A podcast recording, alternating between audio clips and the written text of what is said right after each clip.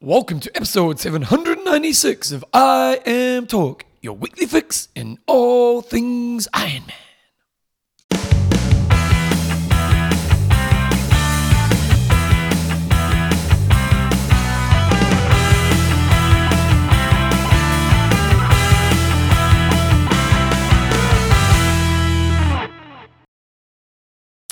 Rightio team, welcome along to episode 796 of I Am Talk with Coach John Euston, Bevan James. I was got the feed out today. Feed out, was wearing the old Birkenstocks in and didn't want to make a mess of your... Wooden floors. Dreary day in Christchurch at best. And it's normally we're having Cup Day, which is a big racing day in Christchurch. Horse racing. Horse racing. People get drunk and it's always entertaining. But because of COVID, the horses are racing, but people aren't getting drunk at the races. No, yeah. Although I think a lot of places in town are having... Venues are having big days, so I'm sure there's still going to be a lot of drunk people in Christchurch today. John and I, we're the healthy kids. That's right. We're the healthy kids. Iron Talk is proudly brought to you by... We have got our fantastic patron partners. Okay, we'll start with Profile Design. Hydration, wheels, storage, aero bars, stems, handlebars, and the rest. And you're going to hear a bit more about them later on today. You go profile-design.com.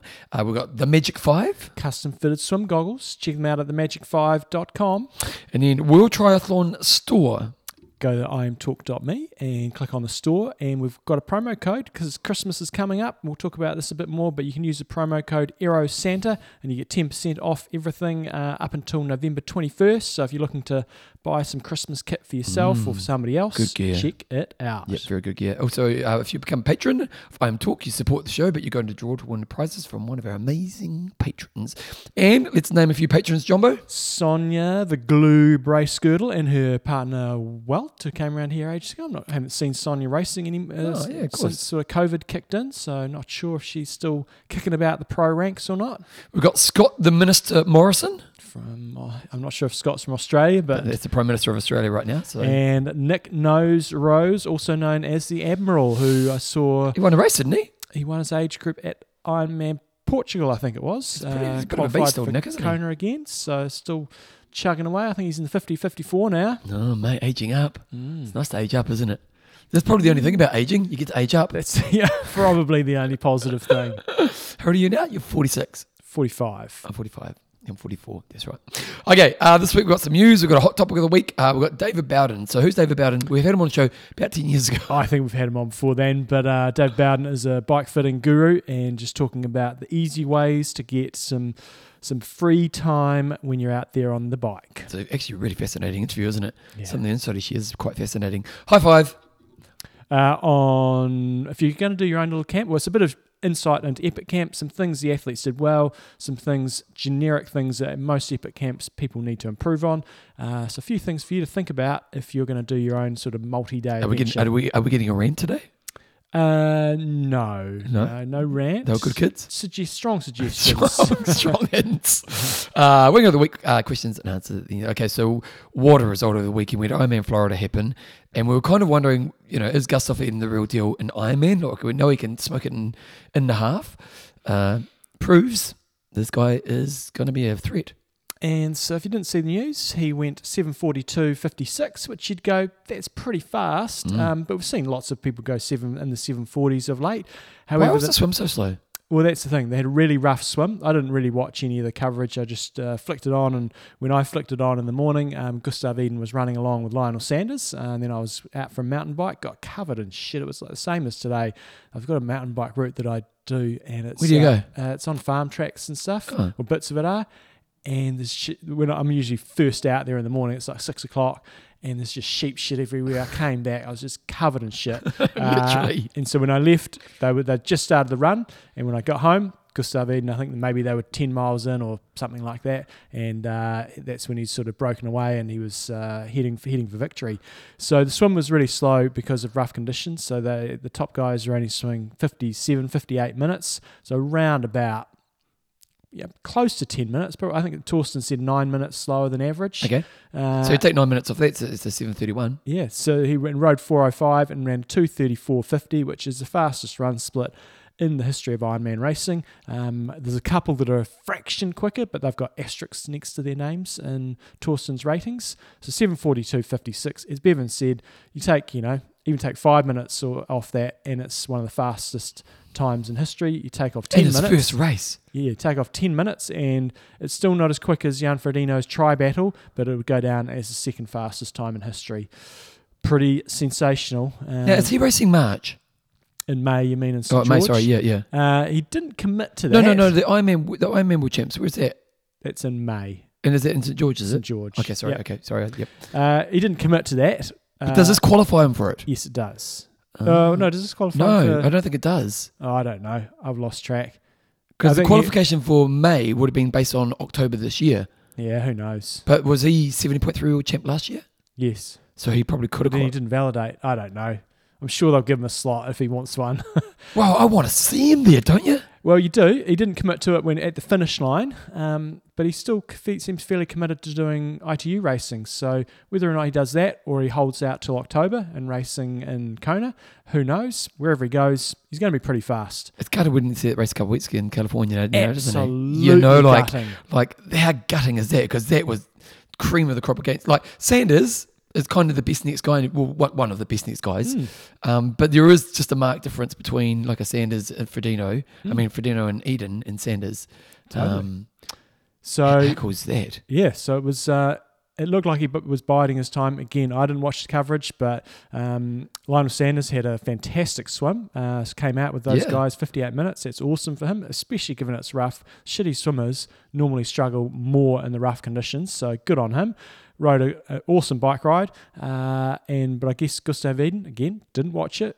You're just biding your time. You're sitting, you're just watching and just learning off the experienced guys, and then bust out a question, a 2:34. Because Sanders is a poor swimmer, and now this is probably maybe one of his best performances we've seen in Ironman. He's always having to chase on the bike, so he's going into the run more fatigued than anybody else, in theory, or at least the good swim bikers. Do you expect that if he can get up to that swim, we're going to see faster runs from Sanders? Or do you think we're seeing the best of Sanders already? Well, in this case, he ran pretty fast, 2:40.42. What does he normally do? I'd imagine that's his fastest ever run split. So in this case, it worked pretty well for him. So that's a sensational performance. Oh, yeah. Again, 7:48, you take off a good 5 to 8 minutes off that. 7:40, one of the fastest times in the history. We know it's a fast course. But, for any Sanders detractors, that's... pretty awesome.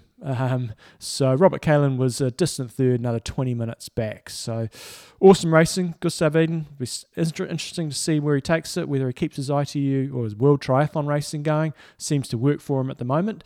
I'd love to see him in May. But the thing is, he's not a top ITU guy. He's very good. He's a top tenner, but he's not. And he's never going to be a consistent winner. But, some guys just love doing that format of racing, so we'll wait and see. Well, and let's be honest. What's really interesting... Let's not be honest. Let's lie. Okay, I'm going to lie. This is probably not a fair comparison, actually, because I was going to say, back in the Molina and Alan and Scott kind of days, they all raced everything, and they all kind of won everything, and we never really thought we'd see that again. Now, Eden's not winning at that level, but he's competitive in the ITU, but he's pretty dominant in 7.3 and now in Ironman. He is kind of the complete athlete, isn't he? Well, Blumenfeld's the one where we don't know what he's like really at Ironman, and he's done a couple of 70.3s, but he's the one where you go, maybe you can almost do it at all distances. But now, 70.3s, he won? He's won in Middle East, won a pretty sensational fast time there, and then he did 70.3 worlds a couple of times. I think he's DNF'd pulled out. I know he pulled out of the recent ones. So. And he was going to do October. So do we know if he's doing May? He's doing, I think, Cozumel, I think it is, in a few weeks' time. So interesting to see how he goes. Jeez, how cool would it be here? Bloomfield, Iden, and then, Frodo and the rock stars we already have. That'd be awesome. Equally awesome. Not quite. Heather Jackson? I'd written her off. Oh, wait a second. Who got third? And I mentioned third. Okay, did you? I have to admit, when I saw the results, I was like, wow, that's awesome, because she had a couple of great Konas. Mm-hmm. She wins races. Yeah, she's the real deal, but she just kind of, in that last moment, she kind of fell away a little bit. Yeah. But this is a great performance. She did awesome. And the females sometimes, again, 10 minutes slower. She swam a 1:10. I know. And still managed to go an 8:52.56. awesome work. Rode a 4:37, sub 3 hours on the run, 2:59.27. She was certainly not in the lead early on. She had to run her way up to the lead. Imogen Simmonds was leading, and she detonated on the run around 3:27 to drop all the way down to sixth place. But this is a quality field. You got Heather Jackson, Sky Moench in second place with a solid 8:56. Laura Zimmerman, Jocelyn McCauley, Hannah Wells, and Imogen Simmonds. That's a decent field. So you're always going to have one or two athletes that maybe have average days, but when Heather Jackson's beating all those athletes, it shows that she just had been going through a bit of a shitty period, and she's kind of still got it, which is it's a great run. We look at the time comparisons to the boys. You know, they're an hour and 10 minutes slower, but still, I think it's a pretty solid result. And it would be nice for her because the last moment, like, she pulled out of the Collins Cup. She got beaten and Placid, sort of exploded a bit there. So, and Sky Moench has been one of the form athletes this year. So, and Hannah Wells, as much as it was her first time racing in America, she's won every race she's done up to this point. So, she's a real deal as well. Course accuracy. So you're saying it's pretty accurate. Yeah, I did. I had a look at Gustav Iden's, quickly looked at his file and looked at someone else. I think it was Arnaud Guillot, who was, where did he finish? He finished in fourth place. Looked at their files, and Gustav Iden got 178.8 kilometres on the bike, so a fraction short, but who knows when he started his watch. The other fella had 180 Ks, so bang on, and both their run splits were over 42 kilometres, so that's certainly within the margin of error when it comes to, your watch time versus the where the race times start from. Good on Ironman Florida for having an accurate course. Not much is coming up this weekend, but we do have John's ITU update. Abu Dhabi happened over the weekend. What happened? Well, Bevan, I got logged on to my triathlonlive.tv account, so get on there, people. It's it's the end of the season now. A lot of you guys are going to winter, but there's just so much content on there where you can go in and check it out. You pay $51.99 New Zealand because I paid that. Yeah. Oh, that's great. Yeah. That's awesome. There's so much content on this. So if you're looking at staring down the barrel of a big winter of indoor training, you can go back and you can watch World Champs from like 1988 all the way through. Yeah, there's just so much content on there. Got on there and I didn't know I managed to not know the result, and I thought I'd watch the men's race before I'd seen any social media because it was on in the middle of the night New Zealand time. And Hayden Wilde, I'm thinking, he's got a good chance here. Was he in the game? He had a shitty swim. He's a beast on the bike. He was like in about the fourth group. There was these groups of sort of 10, and he sort of leapfrogged them. And in no time, he was in the front group. Nice. And you would say nice. But then he blew up. I'm thinking, this is great. You're going into the run. It ended up the boys' race all came together, I think, on the bike. Going into the run. And you think, he's still got a good chance here. There's some good runners here, but he's an Olympic medalist. He's a good runner. And he's just looking comfortable on the run. He's at the front. And I'm thinking, he's at least on the podium. Give him a taste. They did a shot back to the mid-packers just to sort of see where they're at. Came back to the leaders. There was like 5 or 6 of them in the lead. And then one had disappeared. And I was like, they literally changed camera angles for a few seconds. Came back. Hayden Wilde has exploded. Oh, really? And boom, out the back door, like chronically. To his credit, he held it together for 8th place, but he detonated. I've never seen anything like it. You see people fade, he just disappeared. Where's he gone? He lost like 30 to 50 metres in no time. So credit to him for carrying on. Yellow Greens ended up taking it out with a good surge, sort of mid-late run in front of Vincent Louis and Vincent Bisak. So it was, came down to a running race for the boys. Hayden Wilde, it should be said that he didn't arrive until the day before. He had all travel challenges, and then he had a jellyfish sting in the warm-up. Apparently the water was like 31 degrees or something. It was disgusting to swim in the water that hot. Yeah, that's not good at all.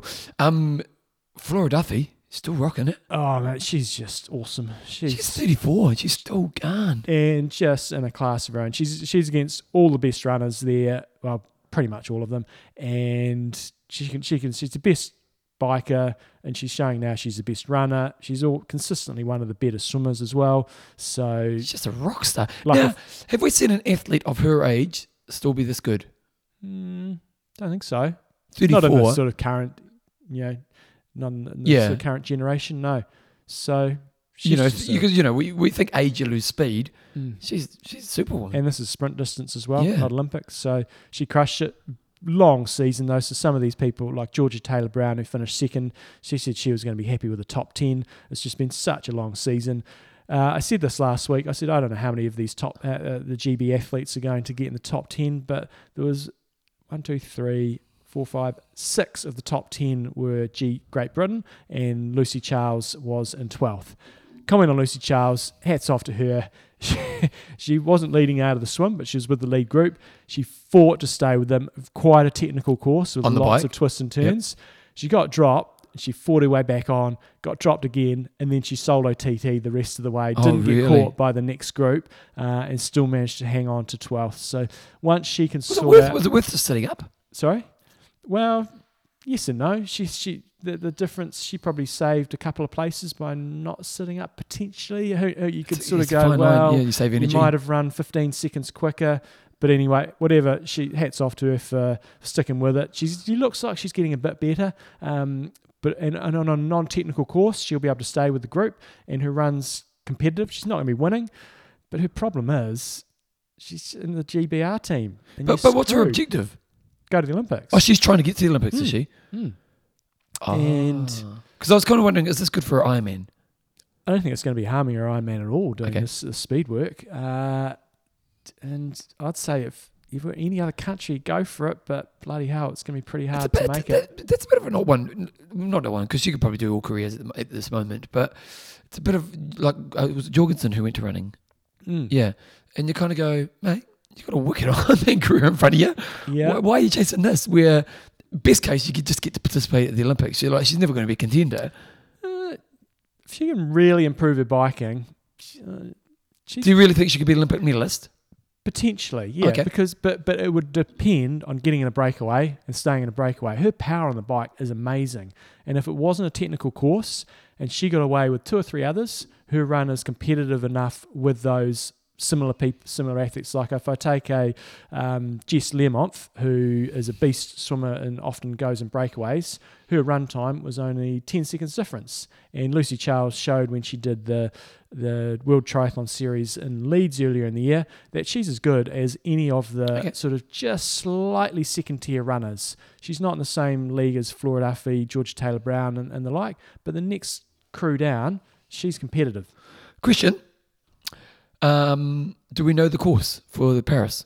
No, but they tend to be making courses more and more technical. So even not as, even if it's flat, they're still going to do lots of turns and stuff to make it kind of mix it up a little bit. Okay, this week's discussion, guys. So last week we got an email through from someone asking they had to give up mountain biking because it was just getting injured all the time and it was hurting their triathlon career. So the question was, what have you given up for triathlon? It could be another sport, hobby, anything else in your life. A few people were trying to be funny on here, which is all good. But so I've got a few quick fire ones. Scott Markham said hairy legs. Gildas Dubois said toenails. Nick Rose, 2 marriages. Bloody hell, are you onto your third, or are you talking? You've just given up one. Yeah, when you proposed for the third time, does she go, I'm not quite sure. I love you, but record ain't looking too sharp. I don't know if I can trust you on this one. James Thomas gave up weight. And I'll do one more before I hand over to Bevan. Lucy Francis, going to nightclubs and getting drunk. I don't miss it, though. It was a blessing in disguise. That's something I don't do that often. Can't remember. Not anymore. Well, I don't drink at all, but I can't remember last time I went to a nightclub. Volker Voigt's got the hope to be good at swimming. 1 race, 1 swim, 37 minutes, done. So that's one for him. Robertson Dennis, and this is one that a few people might relate to, downhill skiing. We would have got an athlete in our junior academy program down here, and she buggered her knee ACL sort of with skiing. She's on the comeback, but skiing is one that does can curtail your triathlon a bit. I'll do a couple here. Nathan Spain's got late nights out. Michelle Van Deventer has got cheeseburgers.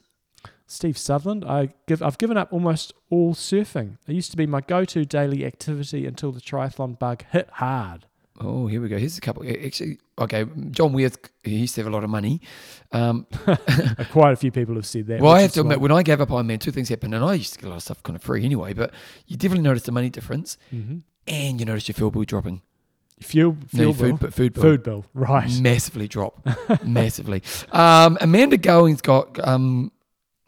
I gave up attending two weddings because they fell on days I'd already committed to and signed up for and started training for a triathlon race. Kind of look back now, years on, and I think it was the right choice, but I was so invested in the sport at the time, and I'd already booked flights, accommodation, and paid for the race entries, so it would have been out of pocket a lot to not if I had not booked the flights for the wedding. So that is a tricky one. If it was a best mate or something, you'd probably change plans. But if it was just a random or a second tier, yeah, good friend, yeah, you only just make the list. Yeah, you go.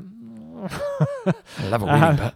Joel Bell says, nothing I can think of. It's just part of my lifestyle, so no significant sacrifices. In fact, if I wasn't training consistently pretty much year-round, I'd need to cut back on beer, ice cream, chocolate, gummy bears, and wing... What are wing intakes?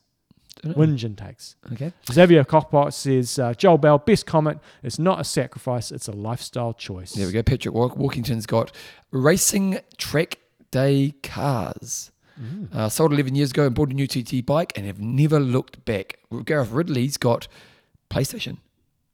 Oh, yeah? Are you a gamer? Do you ever play games? We've got an Xbox recently. But do you play it? Very infrequently. Just a little bit of F1 racing with the kids. But do you beat them?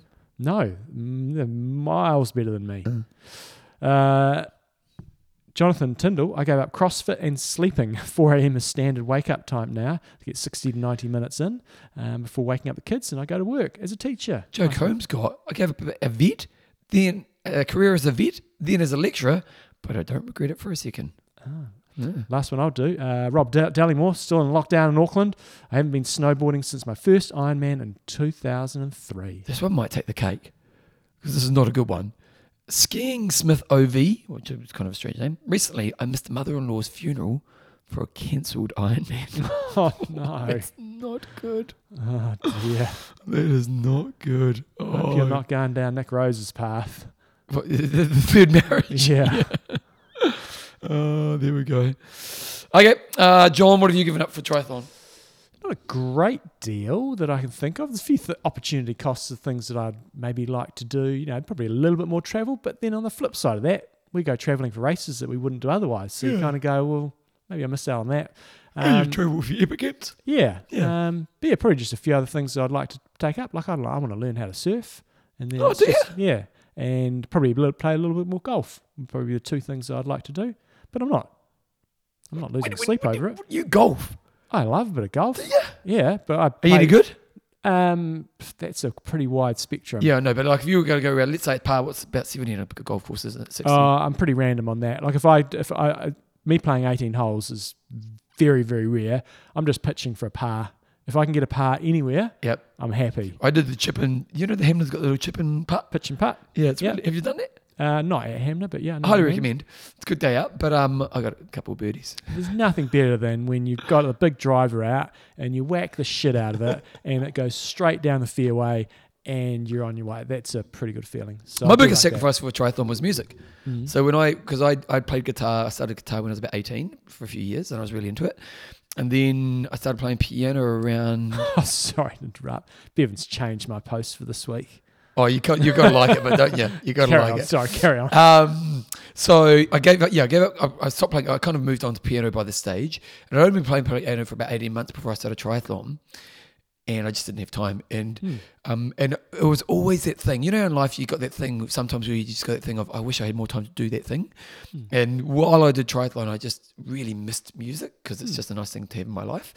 And, you know, so then as soon as I gave up triathlon, or gave up Ironman at least, it was kind of like, okay, time to bring music back in. Mm. And that's the nice thing is, for some people, triathlon is going to be, for me, triathlon was kind of a moment in my life, like whereas you're a bit more of a lifer. Mm. And so you will go back to those things that, you know, at this moment may not be available, but, you know, music's way more into my life than what triathlon is now. So, okay, this week's question. So what John had, if you had $100 to wager on Frodeno versus Iden, over a half Ironman distance race, who would you pick, or what about an Ironman distance? Well, I said if you had $1 million, winner takes all, because the stakes is a lot higher if it's $1 million. If you had $1 million and you got your $1 million who won? Mm. So for both 70.3 and Ironman, okay, yeah, it's a bit more serious when it's $1 million. Yeah, I know. That's or your first child, you know, so or another marriage. You got to give up your marriage. Exactly. Some people are like, I want them to lose. I want to lose. Not us. We're very happy in our relationships. Okay, John, we've got a sponsor. Yes, so we've got our team at the World Triathlon Store who make our I Am Talk gear. They've got a promo code coming up for you guys, so it's live now. Aero Santa, and if you want to go on to our store, order any I Am Talk kit, you get 10% off. So get it out. You need to order before November 21st if you want to have it by Christmas time. And also, if you want to become a patron of I Am Talk, we'll be doing some prize draws where you can win a $200 voucher or get a $200 refund. So what we mean there is if you go and order a bunch of stuff now, and if you end up being a patron and winning that prize, you'll get a refund on a purchase that you've made. So get on to iamtalk.me, click on our store button, and you get use this promo code AeroSanta. Well, I think one thing is, John, do you get the phone call about this time of year saying, what do you want for Christmas? Yeah. Well, the question, yeah. You know, Joe's already pulled that one out to me. Yes. What do you want for Christmas? My first answer is, I don't know. Mm-hmm. But let's be honest, a lot of people probably want some of this gear. But a clothing. You know, so if you might say to your, you know, say to your friends and family or your loved ones or whoever buys your presents, you know what, I'd really love some cool kit from a place like this. Even if you get me a voucher or put money towards some gear, then you can use that discount code and you can, you know, get some cool gear and hit 2022. Looking sharp, feeling sharp. I gave Blunder a suggestion for the kids' present for me for Christmas. What's this? A Frisbee. It's a pretty easy present. I know, but I want two Frisbees. I want a good Frisbee for the beach because a shit Frisbee. Have you got a Nerf? A Nerf? No. The throwing balls? No. Oh, they're gold. Get one of those too. Yeah, I've got one of those. They're very Blunder, good. Blunder, if you're listening, another suggestion. That is. Oh, she always listens. I love my Nerf. But I want to get a Frisbee as well. I saw the mountain snail and his wife did a bit of the Frisbee golf down in Queenstown camp. Yeah. I've never given that a go. I'd love to give that a go. Okay. It's a golf theme today. Maybe you should get like a golf's head as well. What are the pants they wear? You know, with the like, 3/4 and have the socks up. Are they jumpers or? Yeah, something like that. What was it? So you said two suggestions. Speaking of pants. Here we go. I know we'll do that later on. Remind me to talk about pants. Okay, I'm looking forward to the pants story. Okay, John, we'll go to an interview. We have brought to you by Profile Design, David Bowden, who is going to talk about getting fast on the bike. Here we go. Here's David right now. Righto, team. Today we've got David Bowden on the show. You've heard from him before, but he's a speedy athlete in his own right. He's a bike fitter and developed his own bike fitting system. He's one of the cogs behind the research and development at Profile Design, and he also gets his hands dirty with coaching. So he's got a fairly strong interest in making sure athletes are, you know, doing everything they can to get from position A to position B as quick as possible. So welcome back to the show, David. Thanks. I think the last time was more than a decade ago. It's been a really while, but can't have been that still long. At it. Yeah. God, we have been going for more than 15 years now. Yeah. So we're going to talk today a bit about, you know, getting the best bang for your buck in terms of getting fast on your bike, because that's David's area of expertise. Just before we started recording, we had just having a quick conversation around aero bars and things like that. And I sort of said, you know, a lot of the time, everyone's got aero bars, they're on TT bikes. But I was sort of sharing some examples of, you know, people that I've coached in the past and I've assumed they've got, you know, aero bars on their bikes and they haven't. So you just shared a bit of a stat from sort of over in Taiwan or somewhere around there that the numbers of people that have full TT rigs is, you know, probably a little bit lower than what we might anticipate. Well, it's a case where those of us who are fairly well embedded in the sport make assumptions that everybody knows how to train, eat, set up their equipment. But for a new athlete or someone who is doing this recreationally and they don't delve into those details because it's not that exciting to them, when you're looking at a field of 4,000 people where there are a couple of thousand that are just on road bikes with no aero bars, those are the people for whom the first steps of gaining speed can make quite a difference, especially if you've got a new athlete who's on the cusp of making a time cut or not.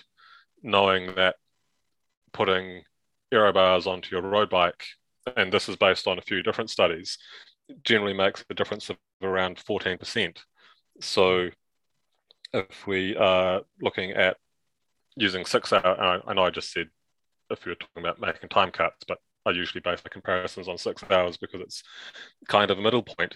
But that's 16 minutes And that increases if you are not going so fast, because you're out there for longer to gain the benefits. So there's a significant gain to be had by fitting aero bars. Now, if you don't fit them, if you don't adjust your position to use them well, it can make life less comfortable, and that's where bike fitters come in. But there's a significant gain to be had from being able to relax into a more aerodynamic position. If you're fighting to stay in the position, then it won't help you, but if you can set up to relax into it, and that's what I've really worked at for Profile Design, is making armrests that are more comfortable and aero bars that give wider adjustment range, because getting the body into the best position is absolutely the first step. When you're looking at 16 minutes for the sake of a $250 New Zealand dollars, that is, set of aero bars, that stacks up extremely well against anything else. And then you go on to starting to optimize things. But when we look at the very high end, between top end aero bars, you're only talking 1 to 2 minutes advantage between a fairly basic triathlon setup and the best of the best. So the first gain, as with many things, the first step is the one that gives you the most return. So with regards to aero bar setup, you know, we see a lot of the pros now going into that sort of praying mantis type position with their hands much more up in front of their face. So I guess two questions there. For your average age grouper, is that a realistic position to be holding from a comfort sort of, I don't know, and maybe safety point of view in terms of their ability to move around the bike? And how much difference does it make between, say, a more classical type position? That's something, in terms of the aerodynamics, that's highly individual. For general guidance, I had a software business that made 3D bike fit technology that we sold out of last year. And what I would do there, and that's how I still do bike fitting now, is combine the biomechanical data from the slide-on analysis with a frontal area measurement. And generally what I'd find is that tilting the arms a little bit would help the rider relax their shoulders and head to drop those lower. So for me, the advantage to tilting the bars up a bit, because generally I wind up in the 10 to 15 degree range, which you wouldn't really call the praying mantis style. It's just, okay, I can see your hands are a little bit higher than your elbows, but it's not extreme. Because for a lot of people, once they start getting really high, it can test well at certain angles of wind, but not so well at others. And you don't, without testing, rigorous testing, you don't want to be making any conclusions for yourself based on what anyone else is doing. But in general, I find that tilting the bars up a bit allows the rider to brace themselves on the aero bars more. They get better contact with the armrest, and the whole point is being able to relax your upper body into the position and drop your head down, because your head is not aero. And the dropping your head is truly free speed, because when we're talking about equipment you can buy that has a cost attached to it, yet it has a gain. But if you can learn to drop your head a bit, that will usually in a fit session outweigh or at least match all of the other tweaks that we can make to the position. Just when, you know, when people introduce aero bars into their training, it's quite a massive shift in body position. So what's your recommendation around the kind of time spent in aero position versus just your normal riding position as you're kind of transitioning to doing longer periods of training in the aero position? I'm in that position at the moment myself, okay, having dusted off the tri-bike and found the parts that I'd robbed off it and put them back on. It's decided to start riding it once a week again, and I'm just trying to do a few minutes at a time, and then I sit up and rest from it and then go back down and slowly recondition it myself to it. One of my athletes is doing the same sort of thing, because when you get out of the habit, it does require training to get back into it, especially the muscles in your neck and shoulders, because your head, the weight of your head is out in front of your body, so it requires a lot more support. And also, if you've got, if your position is based on when you were fitter, sometimes it can be a little bit of a strain readapting to it. So get a bit of arm pain and shoulder pain perhaps, and just have to remind yourself that this position is comfortable. You've just fallen out of it. But that's the experienced athlete coming back. For most people, they'd be trying to have the position really comfortable when they start into it. And as they adapt, then you start looking at tweaking the position to achieve better speed. Another area people can buy themselves a little bit of time is with clothing. You know, when it comes to racing, clearly you don't want to be out there wearing a flappy jacket that's going to be just acting like a parachute. What's your sort of general advice on, you know, good bang for buck when it comes to clothing? Tight. It's really extremely simple. And that's something we tested in the wind tunnel once. And that was from a baggy top to one that still had wrinkles. It wasn't really form-fitted. And the change there outweighed buying flash helmet, buying flash aero bars, buying flash wheels combined. Oh, really? So you really, really don't want to be taking something baggy to your big race. And it's advice that I give my athletes. If we're looking at, you know, Ironman New Zealand often starts out a little bit chilly in the morning. Yeah. So you need to have worked out, what warm kit have I got that is tight fitting? And if you're preparing for, well, it could be raining, it could be miserable, have I got waterproof kit that's tight? Or what's my fallback to deal with the possible conditions where I'm not going to give away a heap of speed? Because a lot of people, they turn up, oh, the weather's a bit cold, a bit wet, and they throw on their big heavy jacket, and that gives away a lot of time. So you really want to have thought through those options. If you're doing a race somewhere hot, then it just comes down to picking light colors and not having wrinkles in your kit. The flash fabrics do make a difference, but primarily with clothing, it's having the right cut that doesn't create wrinkles. Nice. Fascinating, isn't it? You know, like it kind of makes sense, but the effect is bigger than maybe what I would have thought. It's been, if you look at the advances in pursuit times and track racing and in time trial times, a lot of that's come down to clothing. Equipment hasn't got a great deal better in the past couple of decades, but clothing has made a pretty significant difference. If you look at the cycling skin suits, where you'll always see the riders walking around with the zips undone, that's because they're made so that they're so tight when the zip's up that you can't stand upright. Oh, really? Yeah. Wow. That's what you're looking for in terms of tightness, is you can only sit on a bike wearing these clothes. You don't do anything else with them. We don't really see that in Ironman, do we? Well, you do need to stand up and run. Yeah, so, but I mean, even on the bike, that I suppose there's no equipment that they like. Would it be worth putting a bike top on that would put you in that position for the bike that you quickly whip off in transition? So there are solutions like that. Castelli make some aero jerseys that offer quite good advantages. They also do a suit where it's a skin suit, but there are flaps on the front so that when you stand up, a gap forms. It doesn't expose skin, but a gap forms so you can stand freely. So there are some super suits for triathlon that do make a difference. Nice. Tires is an area, you know, again, when I started triathlon back in bloody the dark ages, you know, you'd pump the shit out of your tires, and you'd have a really thin tire, but things have changed there. So bang for buck when it comes to sort of tire choices. And I know this is probably could be a whole 1 hour podcast talking about widths and things like that, but just some generic sort of advice around tyres. If you want the long podcasts about it, you go to the Silca website because they've put a lot of effort into it.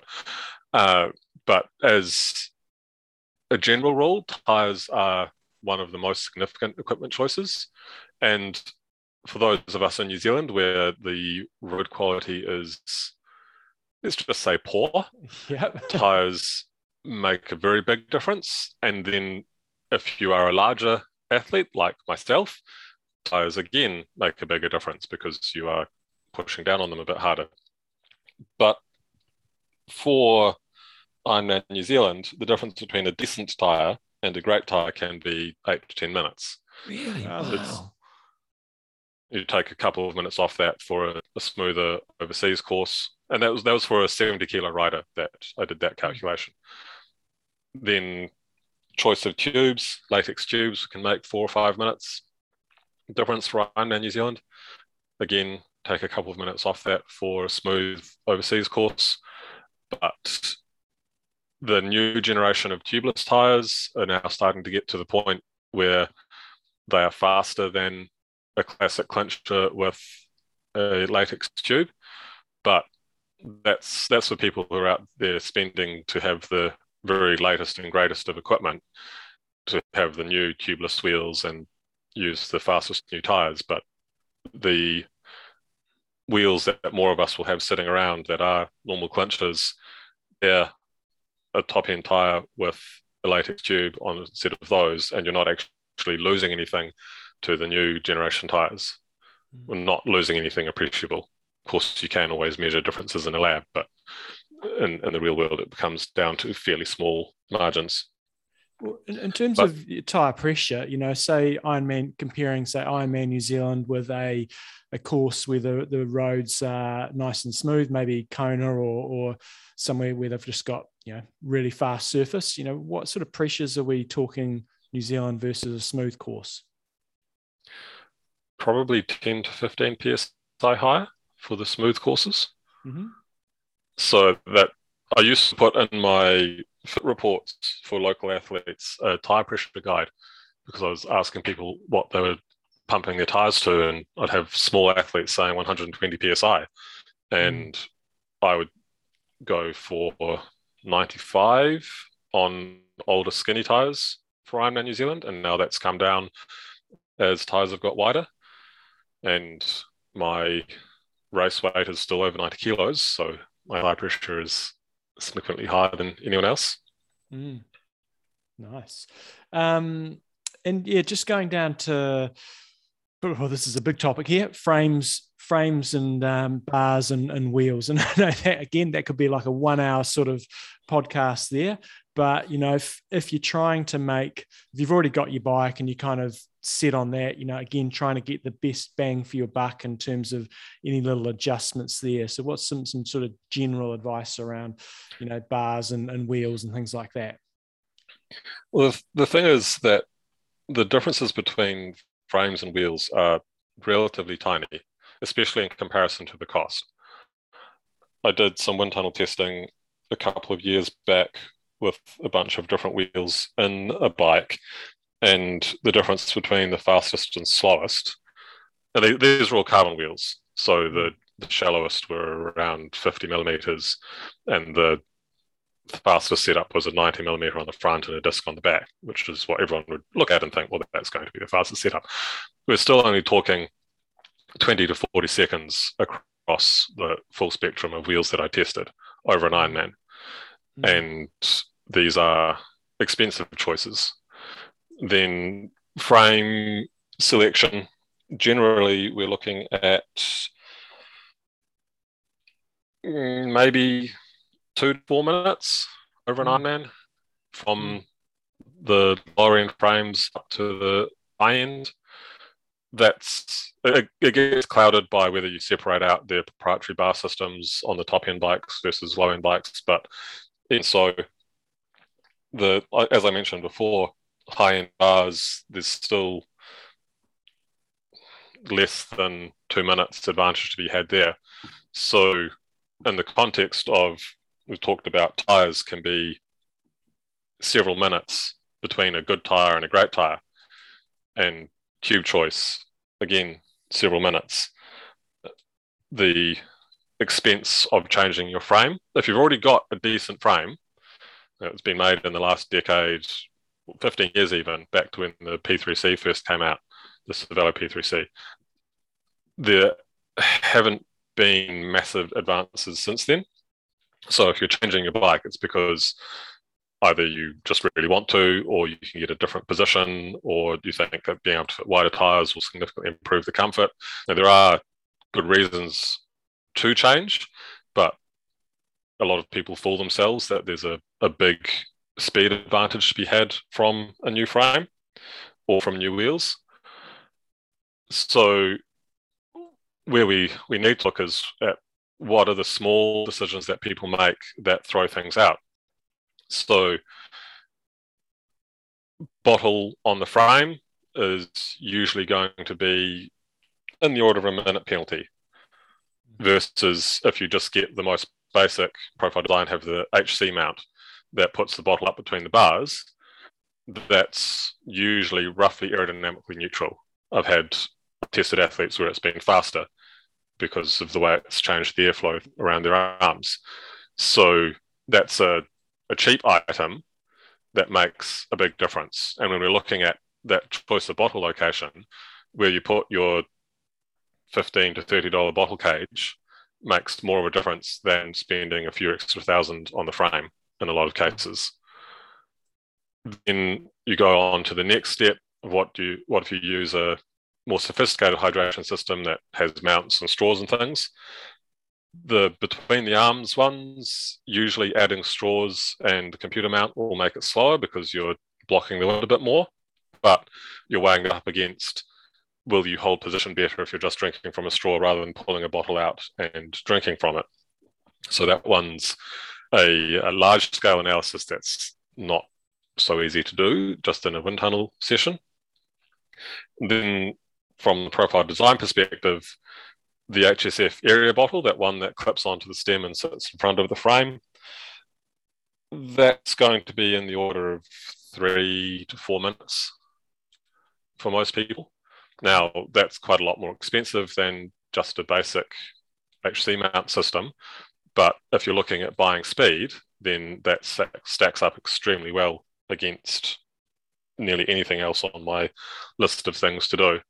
So that's a product that has been refined over time, and it's definitely a direction that I'm taking the design path, that I want to separate out your hydration setup from your aerobar setup, because you're starting to see more aerobars that hug the arm in the market, and that's going to make it very hard to mount a bottle across the aerobars. At the high end, it'll be a while before that trickles down. So for most people, still the classic systems work extremely well. But as we move away from having round extensions, it's going to become harder and harder to use a bottle between the arms, and therefore I want to keep using the bottle to shield the frame and enhance the overall aerodynamics. Nice. One area that I missed was just around helmets. And in New Zealand, we've got a fairly moderate climate, and you can, you know, it's not crazy hot, but for a lot of the overseas races, you know, Kona, plenty of places in North America and plenty of places in Europe, you know, it's baking hot. So, you know, a lot of the aero helmets we see out there have not got a great amount of venting. So I guess maybe compare, you know, a fairly decent sort of standard helmet compared to an aero helmet. And if you go for one that's got good venting, and there doesn't seem to be that many, what's the sort of cost of trying to get vents versus aerodynamics?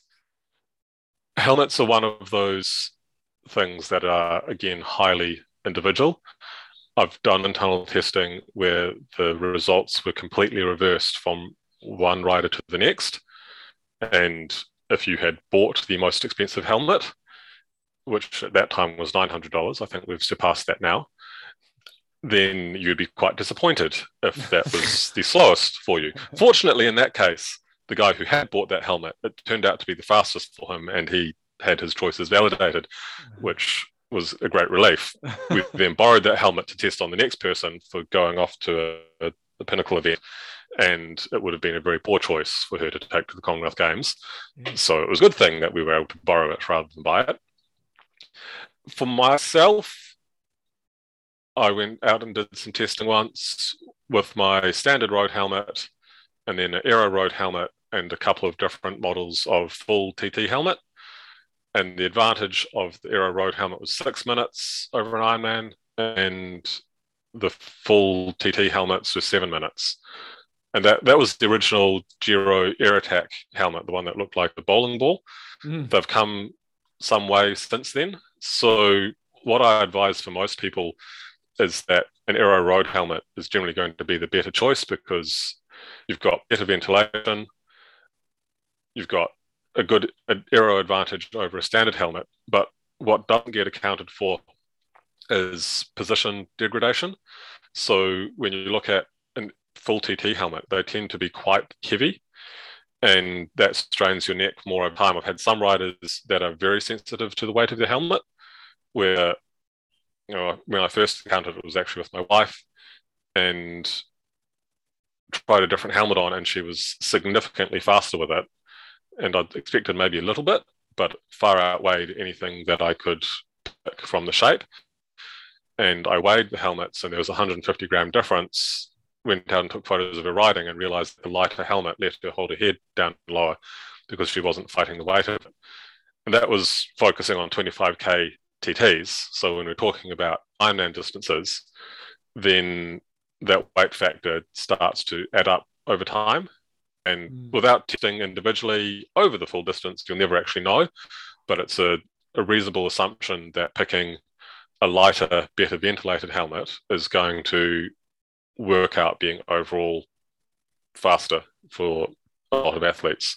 But definitely, helmets are an extremely high value spend, because for a couple of $100s, you're getting the same sort of value as thousands of dollars on frame or wheels. Nice. You know, you obviously, the detail you look at these things are pretty important, especially if it's for like real top end athletes. You know, you've got your basic gains, the everyday effort you can get. But what are some of the common faults you're seeing top pros? Do you see the top pros think, geez, they're making some pretty basic mistakes around their setups or around, you know, what we've talked about today?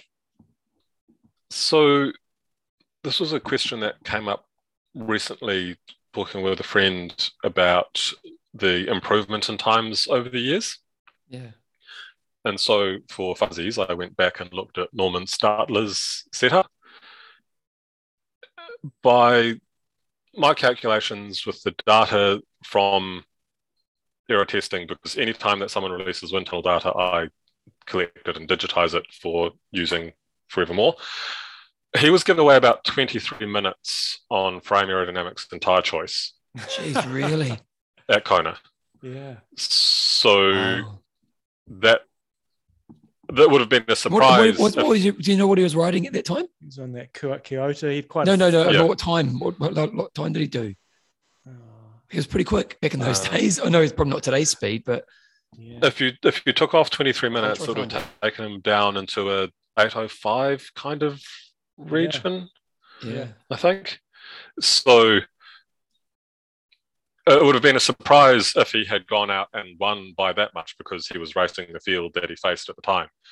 But there are instances of pretty significant disadvantages being employed at the top level. You don't see it very much now.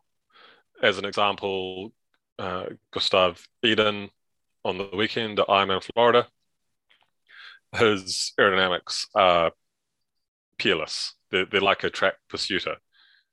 Going 405 on 255 watts is quite incredible, and that's why he runs so fast, is that he's hardly using any energy to get around the bike course. You know, there are people who accumulate more training stress doing a 70.3 than Gustav Iden doing a full Ironman ride. So that's the standard that we're getting to. Just for the record, Sadler rode a 418 in Kona. Yeah. So, and that was a tough day, wasn't it? Because he rode away. No, that's when he broke the record. So it must have been the second time he did it. Yeah. So Gustav Iden only rode 255 watts. To put that in perspective, when I do Ironman, I'm about in good shape 235 watts, and he rode 405 versus me. I'm probably on a Florida course, it'd maybe be 445 or something like that. So, geez, that's impressive.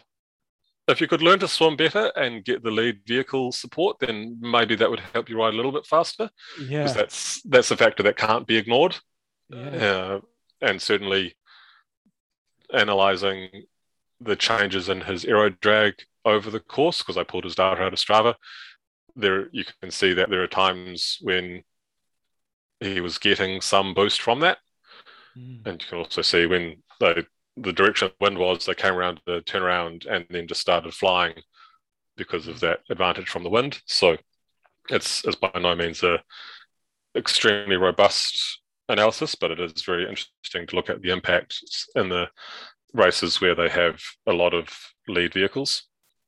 But that aside, Gustav Iden has incredible aerodynamics, and that's just what the trend we've been seeing for the last few years.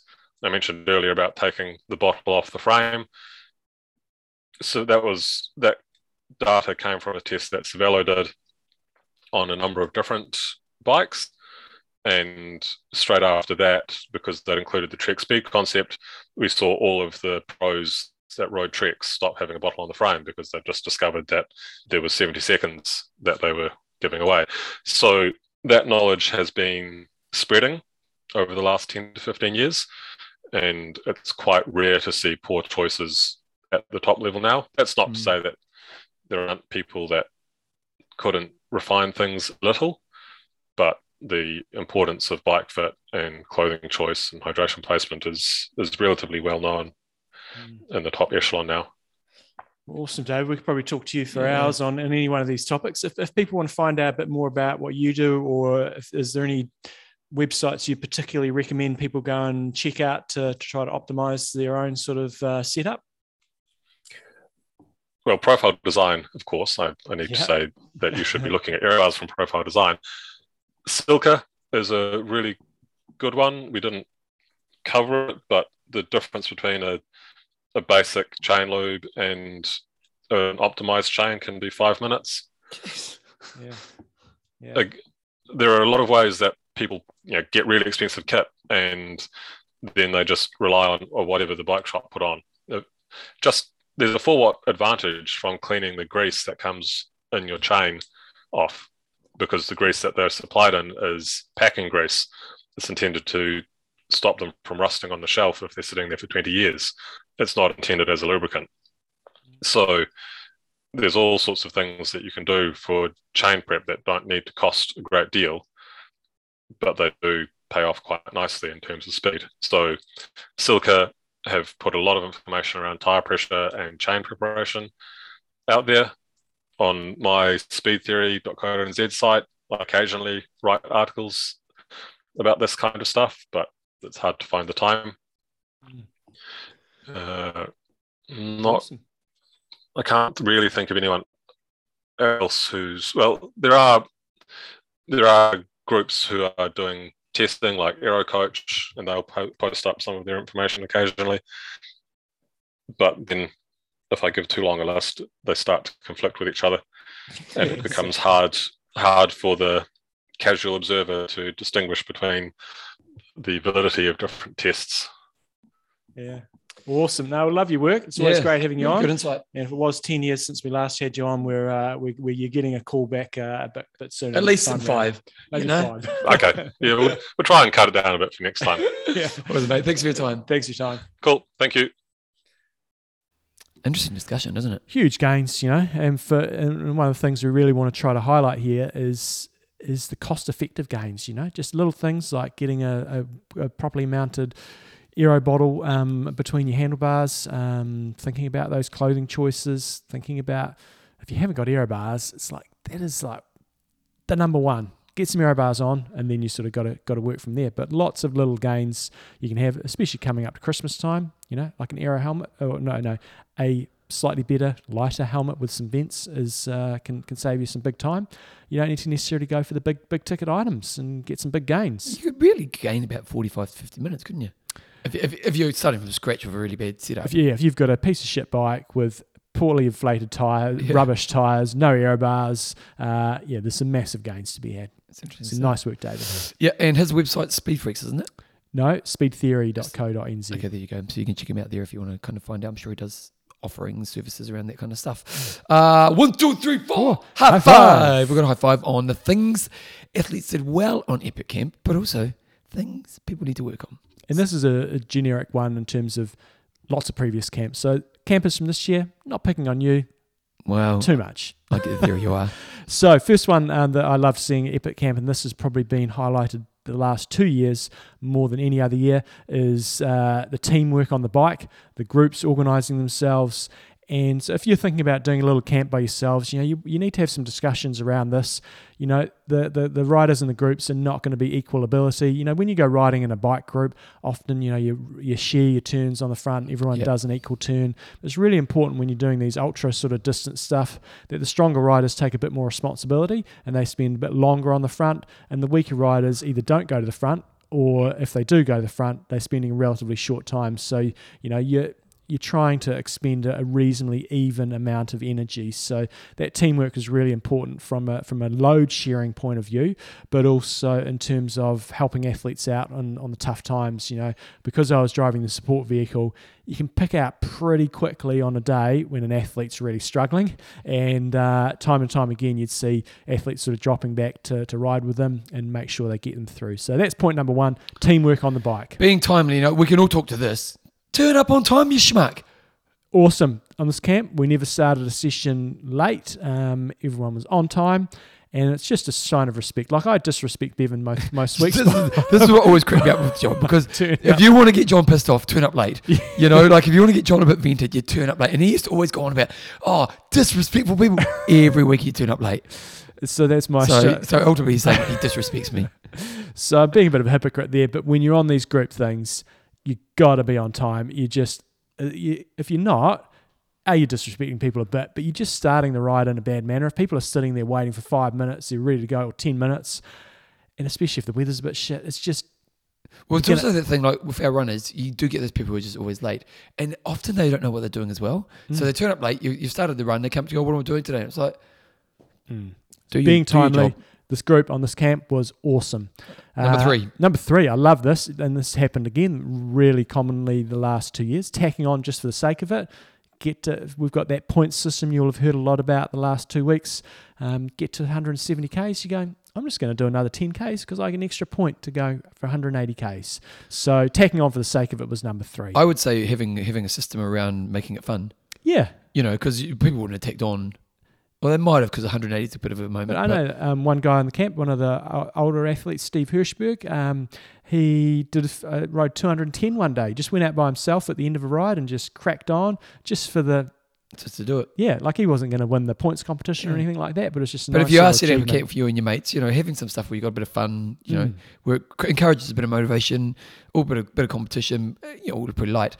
Okay, number four... chamois creaming the shit out of themselves. Yep, just doing that. And this, again, from a support point of view, you know, I didn't really see it too much on the first day because I think people do the chamois cream before they come out and they're kind of quite discreet about it.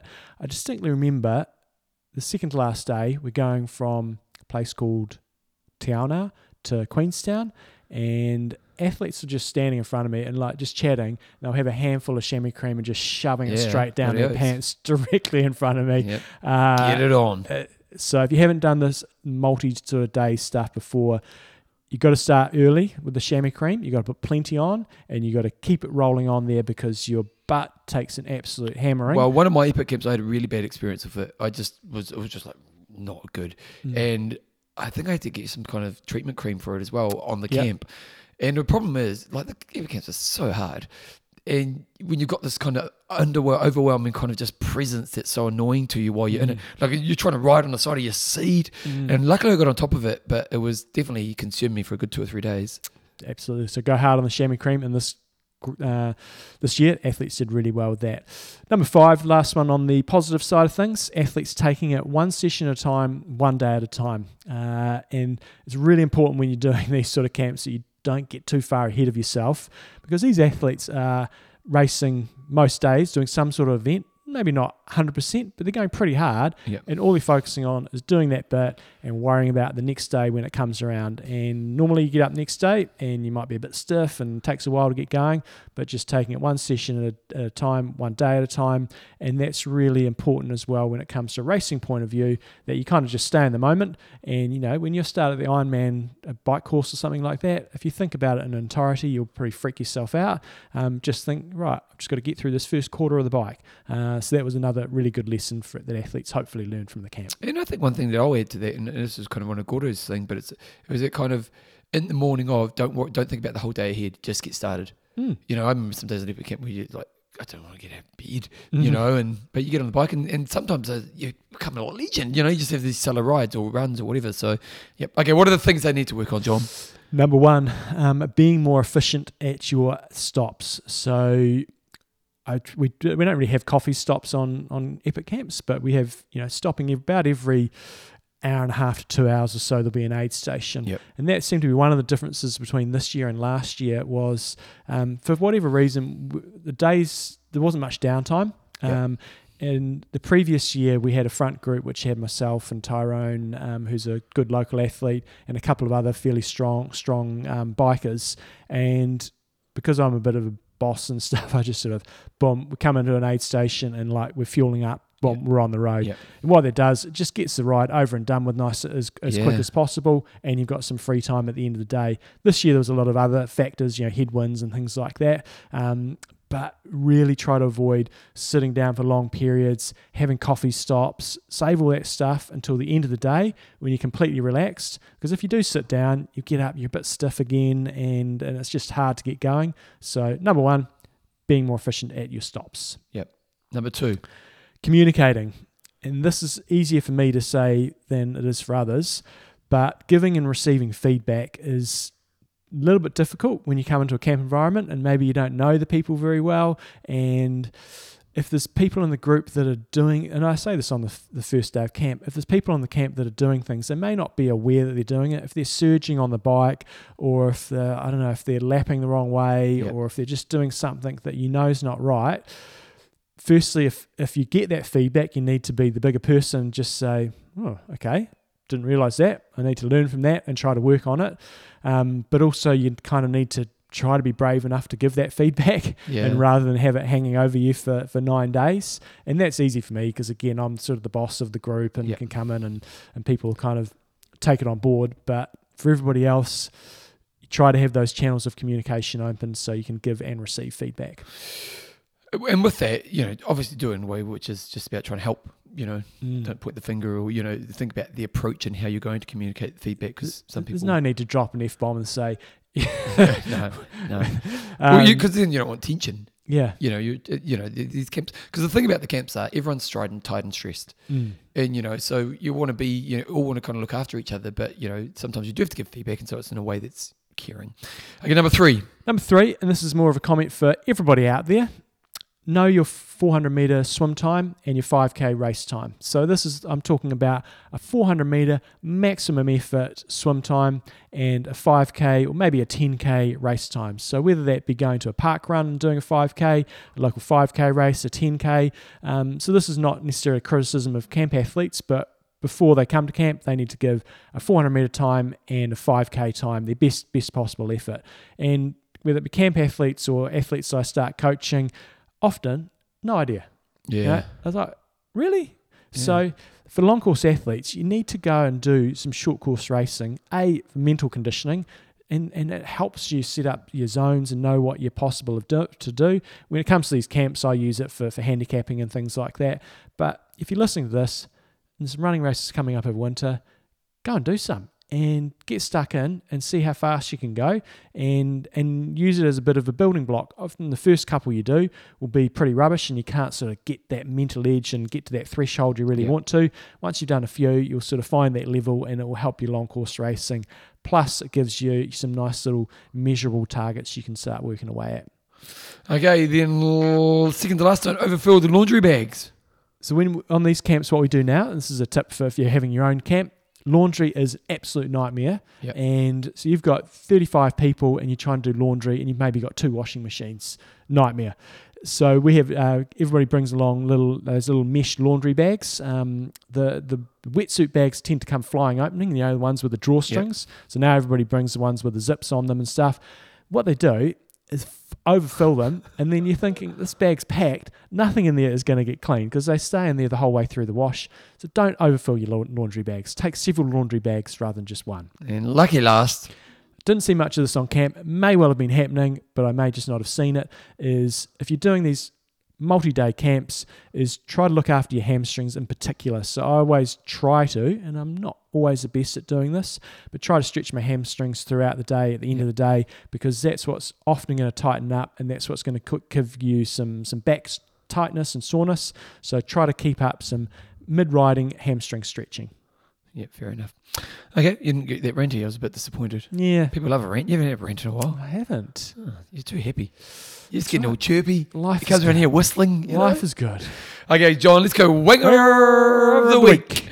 And I'm going to say mine. We're not going to do Wanger of the Week. Why's that? Because Strava is temporarily unavailable. Wait a second, is it working for me? Is it just unavailable for you? Mm. No, it's unavailable. Sorry, Wangers of the Week. Try again next week. You're all winger to us this week. Okay, let's go John swim set. What did I do this morning? Today we did 600 warm-up, where we were repeating 150 freestyle, 100 metres IM. So repeated that 4 times through. 4 times 100 bands only. Marie Hill, special mention. She's sort of in our little group 2/3 of the way down the line in terms of swimming speed. Bands only. It's like gassing us all, completely gassing us. Mm-hmm. So 4 100s bands only. Then we did a main set of 3 times through, 4 times 50 fast, and we were doing them on the minute, so we're getting about 20 to 25 seconds rest, and then 300 steady. So 450s fast, 300 steady, 450s fast, 300 steady, 3 times through.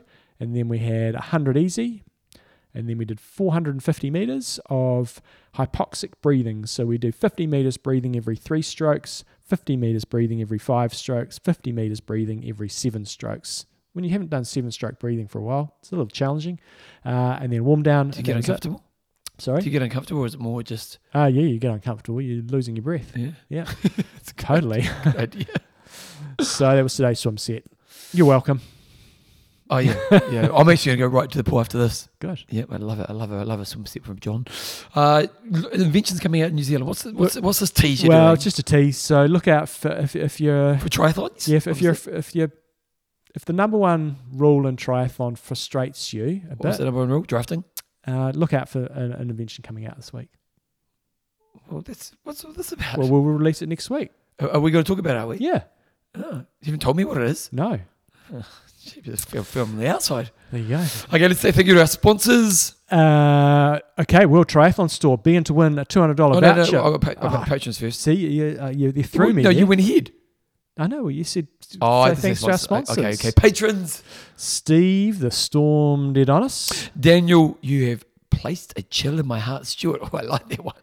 Yeah, I think you came up with that one. I like that one. And Owen, the Sledge Master Hughes. Oh, John, let's do our sponsors. Yes. Go to World Triathlon or go to iamtalk.me, click on our store, get yourself some gear with that promo code EROSANTA, and if you become a patron of our show, you're in the draw to win a $200 voucher or a refund if you make any purchases. So support the boys and get some cool gear. Profile Design.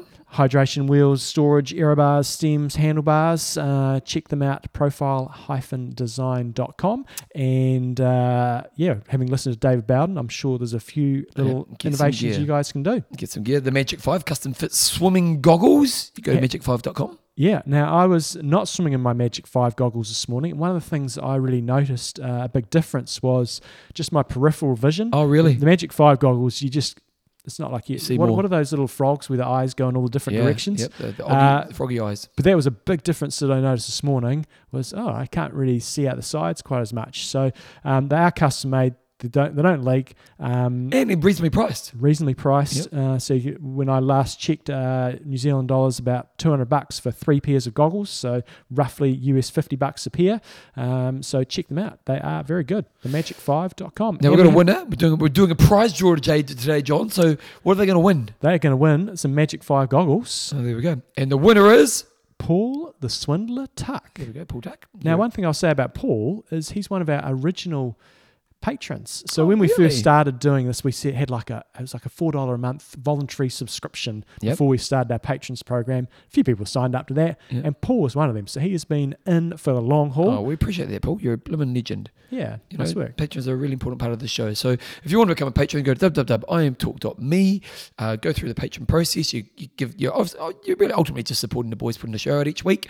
But at the same time, we do some gifts. You get us a Kona every couple of years. So thank you to all the amazing patrons. If you want to get Magic Show email to you, same page, down the bottom of the front page, coaching, coachjohneuston.com, my podcast, bevanjamesisleshow.com, other content, let's go to iamtalkpodcast@gmail.com. Tell me about the pants. Oh, the pants. So Saturday was shopping day for me. It was time to upgrade the wardrobe. Time for fashion. Yeah. I'm a bit of a... Once a year, smash it out kind of shopper? If you're lucky. I'm a bit of an environmentalist when it comes to clothes. I'm a needs-based clothing person. I don't want to just I do have a bit of fashion. Yeah, I do upgrade my fashion. But my clothes always get passed on. Yep. You know? Yep. So I'm a bit of a stickler. I don't want too many clothes. But it was time for an upgrade. And I needed to go reasonably hard. I came home with... 2 pairs of pants. How much did you spend? What was the budget? How much? There was no budget. I was in needs. I needed 2 pairs of pants. I needed a couple of new T-shirts, a jersey, and a pair of shorts. I think Porno has a 5 T-shirt policy or something like that. I got a few more than 5. I think maybe more than 5, but he has a number that if you're going to get a new T-shirt, one's got to go. Yeah, I struggle with the throwing out process or passing on. T-shirts, I'm all in for recycling all the other gear, but T-shirts, once they're gone... They're gone, my T-shirts. Okay, so what was the budget? What did you end up spending? Maybe 500-600, something like that. Oh, okay. It was some good specials here. Yeah, nice. Where'd you go, Dressmart?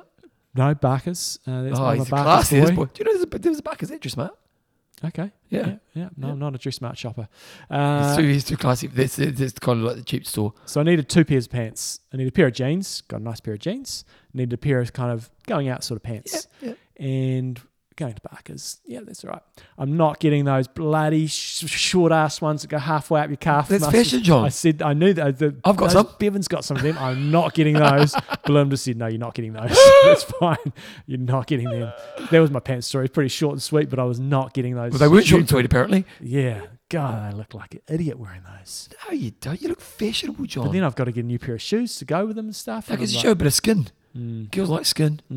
Oh, they love the skin. So that was Saturday. It was so good having a kid now who's 14 and we can just leave him at home. We went out all afternoon. Went and had a cheeky little afternoon drink on the Strip, which is our sort of bar district. It's not the Strip anymore. It's the Terrace. Oh, the Terrace. Yeah. Had a couple of little. Christchurch is becoming cool. You know, like when the quakes happened, Christchurch got destroyed and it was pretty horrible.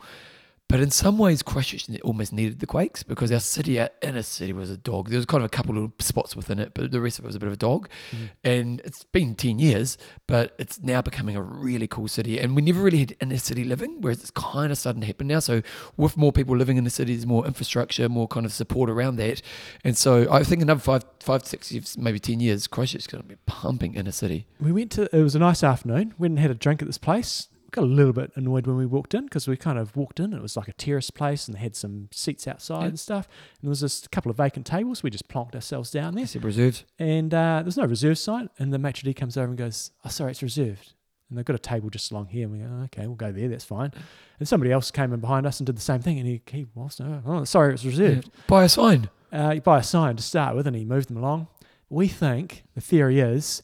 You leave the vacant table there and everyone sees vacant table right by the entrance. They think, I'll come in. That's a good strategy. And they, sorry, that's reserved. And so that was our strategy. We think that they did that. It's wise. It worked. The service was absolutely shizer as well. Oh, what name and shame? I can't actually remember. It was just somewhere on the terrace. But the food was good and the drink was good when we eventually got it.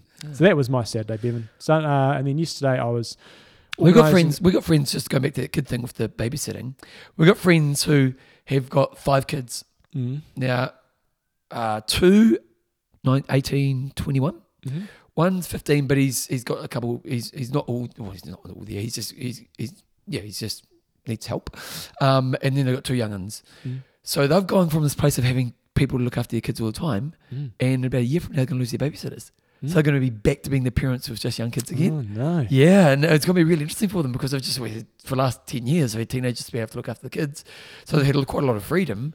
And now they're going back to that kind of, so. Don't want to go back step. Sorry.